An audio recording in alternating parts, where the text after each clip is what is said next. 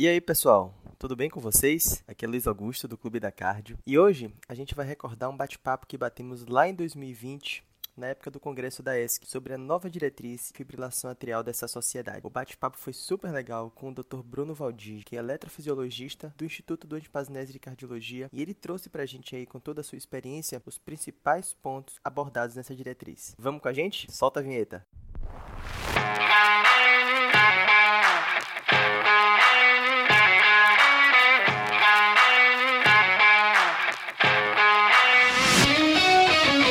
Hoje, para bater o papo sobre a diretriz, a gente conta com a presença do Dr. Bruno Valdigi.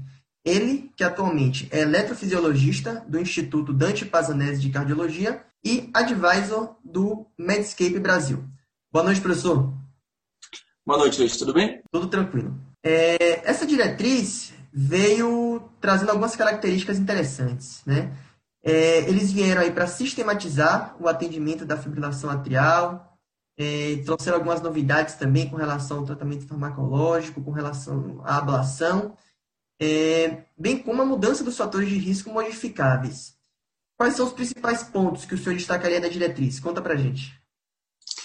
Olha, é, acho que no começo a diretriz já ela se apresenta de um jeito muito legal. Ela tenta, foi o que você falou, né? Ela tenta sistematizar o atendimento. A ideia é eles fizeram uma regra mnemônica de CC para ABC. Mas assim, apesar da gente, para a gente não ser uma coisa muito intuitiva, ficou, ficou até interessante. Primeiro C é confirmar a fibrilação atrial. Documentado por eletrocardiograma, uma tira, uma tirinha ou um traçado de, de, cardio, de marca-passo, de, de fibrilador, ou um holter, se documentar. O segundo C, que é o mais interessante, ele abre um leque de quatro, quatro casas, que é ideal como se tivesse que fazer um tique em cada uma delas. Primeira, risco de AVC. E eles sugerem, por exemplo, usar os Corchades vastos, que é uma pontuação que você vai, a cada, cada item positivo, por exemplo, presença de insuficiência cardíaca, é primeiro C, um ponto. Presença de hipertensão, um ponto. É, idade acima de 75 anos, dois pontos. Acima de 65, um ponto. Você vai pontuando para ver o risco de AVC do, do paciente. Nesse ponto, você não vai tentar fazer nada. Você vai só, só documentar os itens importantes, para depois trabalhar com eles. É, o segundo, que é a segunda casa, que são os S, severidade dos sintomas, gravidade dos sintomas. É, score de qualidade de vida. Tem um score que eles sugerem, de, o, score da, da ERA, por exemplo, da Sociedade Europeia de, de Ritmo, mas você pode usar algum, alguma forma de, de documentar de forma objetiva o sintoma e quanto que isso está limitando a vida do paciente. O ERA é basicamente é, limitação para atividades raras, limitação frequente, limitação a mínimos esforços, limitação em repouso é, gravidade da carga de FA, que é o terceiro S.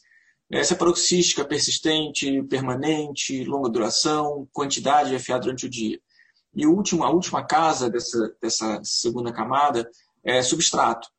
Ele tem ato esquerdo grande, ele tem muita fibrose, ele tem é, algum sinal de progressão de doença, os biomarcadores podem ser utilizados, mas a gente não usa muito na prática clínica. Então, essa quarta casa seria um eco transtorácico, um eco transofágico, uma tomografia. Então, na anamnese, com algum exame que você documente imagem, padrão, você fecha essa casa. Então, a ideia é que nessa casa você consiga todas as informações que você quer. Você passa para o ABC.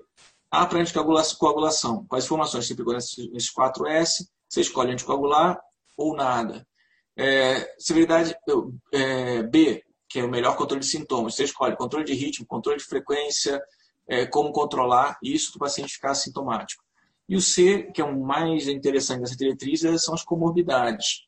O que, que você vai fazer com fatores adjuvantes que atrapalham a vida, que pioram a quantidade do, do, do a capacidade de você controlar o ritmo com as outras opções, ou a frequência.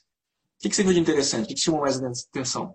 É, só para destacar, professor, acho que essa, essa sistematização que eles fizeram aí já é, é louvável, né? Como toda diretriz, acho que o objetivo é, assim, falar tanto para o especialista, o cardiologista clínico, quanto, para o clínico geral, né? O cara até que vai atender lá no posto de saúde, e já que a, a fibrilação atrial é a arritmia mais comum na prática clínica. Então, a cardiologia que já tem um retrospecto interessante aí na sistematização do, dos atendimentos em parada cardíaca, é, com a CLS, com o SAVIC na insuficiência cardíaca, Acho que essa diretriz aí também vem para sistematizar o tratamento da fibrilação atrial, que ao longo do tempo tende é, a melhorar a qualidade da assistência dos nossos pacientes, ao meu ver. É, com relação ao tratamento farmacológico e, e, o tratamento invasivo, também a ablação, quais são os pontos que o senhor destacaria aí como mais interessantes? o tratamento farmacológico, eu acho que a medarona começou a ganhar um pouco mais de espaço, especialmente em controle de ritmo em pacientes com ciência cardíaca. A medarona é uma droga que foi relegada à, última opção por muitos anos nos Estados Unidos, nas diretrizes americanas, e a gente tem um, hábito de um uso muito frequente até aqui, no, aqui mais América Latina. É, tratamento farmacológico chamar a atenção também para associar quando em droga, usar droga, droga classe 1 é, aqui no caso a propafenona, lá tem um uso maior de flecainide, uma droga bem, bem interessante que a gente não tem no Brasil. Tentar associar um beta-bloqueador para evitar flutter com resposta rápida, isso chama atenção. É, em relação à ablação, eu achei muito legal é, uma coisa que eles tentaram botar a ablação, usaram Cabana e o Captaf como argumentos para tentar botar a ablação como classe 1 para paroxística persistente e persistente de longa duração apesar de lembrar que o sucesso diminui com a progressão da doença, quanto mais tempo, maior carga de doença, menor a chance de se manter o ritmo sinusal a longo prazo. E eles inseriram a insuficiência cardíaca como uma indicação que foi baseado no, no CASTO e no ATAC, que foram dois estudos que sugerem, sugerem que você tenha redução de mortalidade, redução de desfecho mais duro é, com reinternação e pior ADC, quando você consegue fazer ablação em, num cenário de alguns pacientes que são bem mais graves, geralmente não, não recomendável. De ablação, a está falando uma coisa interessante, né, que você achou interessante em relação às orientações. As orientações da, da sistematização, o senhor fala? É, a gente estava comentando também da sistematização e do, daquela, daquele momento, né, de você tentar discutir com o paciente. De... Com o paciente para tornar as expectativas dele reais com relação à ablação, né? É, tem, uma, tem um blog que eu acompanho do Mandrola, do Medscape, americano. Ele, todo, no site dele, todo ano ele coloca 10 coisas realistas que você precisa saber sobre a ablação. Ele vai atualizando. E ele chama atenção. A ablação é um procedimento cirúrgico, você vai sentir cansaço no pós-operatório, é um procedimento que tem riscos, é um procedimento que tem uma expectativa de melhorar sintomas, e eles focam muito nisso. Em alguns nichos específicos, pareceu melhorar a mortalidade. Que é a vantagem é que você tira uma droga pró-arrítmica, o antiarrítmico do paciente, e você, teoricamente, insere uma, uma terapêutica que é mecânica, né? um tratamento quase cirúrgico da fibrilação atrial. Então, talvez nesse ponto você tenha esse benefício, mas é só lembrar que é um procedimento, da mesma, forma. Então, você tem que discutir bem com o paciente, que teoricamente é uma coisa que a gente devia estar fazendo bom, desde a década de 50, desde antes da ablação de qualquer procedimento. Não deveria, ter, não deveria precisar vir uma diretriz para nos dizer isso, né? Exatamente.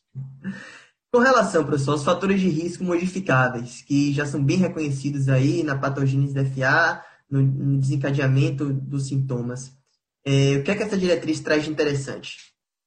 Bem legal, de começar a puxar para a classe, classe 1, é, abolir o sedentarismo, início de atividade física, é, tem alguns trabalhos que mostram que o paroxismo de FA diminui com, com introdução de atividade física regular ou reabilitação cardíaca em paciente com IC. É, é, redução de peso, você consegue reduzir até 10% da, do seu peso em pacientes obesos, você diminui muito a, a, os episódios de fibrilação atrial, independente de apneia do sono, do estado de apneia do sono, só o número do peso.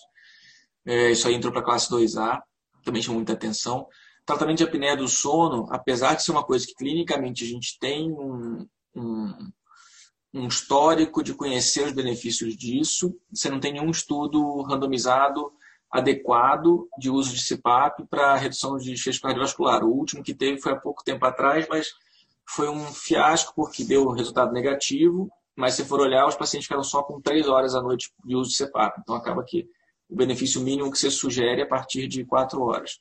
Então botaram como 2-beta também da apneia do sono, mas é, é uma questão de evidência, porque realmente agora a gente não tem um peso. Então, basicamente, atividade física, uso de medicação, obviamente, e redução de peso entraram entraram com vontade nesse, nessa diretriz. Muito bom, professor. É, acho que a gente discutiu os principais aspectos. De jeito nenhum é nosso objetivo aqui é, debater toda a diretriz, que é bem extensa, mas eu acho que nós destacamos os pontos principais. Teria alguma coisa adicional que o senhor gostaria de comentar? Eu acho que a vontade que eu, que eu teria, é, na verdade, eu vou tentar ver se consigo fazer isso, tentar criar esse, pegar essas imagens e guardar de alguma forma na minha mesa quando atender um paciente, tentar sistematizar isso, porque você consegue cobrir muita base que às vezes na conversa do paciente, o paciente foca num ponto de ansiedade dele, você começa, deixa levar pela história do paciente e você esquece um dado essencial. Então, se a gente conseguir sistematizar isso, a gente consegue aproximar o clínico do intervencionista e tentar fechar isso no paciente, acho que a gente consegue chegar mais rápido no tratamento eficaz. Perfeito, professor. Um, um, outro ponto, só para só a gente não deixar passar, é, em uma conversa que a gente teve outro dia, é que essa nova sistematização ela também ela não polui o, o raciocínio da fibrilação atrial, né? É, uma coisa é considerar o controle de ritmo, outra coisa é considerar a anticoagulação para o paciente. Acho que essa sistematização teve essa vantagem adicional. Verdade. Concordo plenamente. Professor, agradeço mais uma vez aí pela sua participação com a gente. Uma discussão de alto nível. Parabéns. Obrigado. Obrigado, professor. Boa noite. Tchau, tchau. E aí, pessoal, gostaram do bate-papo? Então fiquem ligados que na próxima semana a gente vai dar continuidade à nossa série de podcasts dos principais trabalhos que foram apresentados no Congresso da ESC de 2020. Aproveito para convidá-los a nos seguir nas nossas redes sociais. Instagram, arroba Clube da Cardio e no nosso site www.clubedacardio.com.br. Até a próxima, pessoal!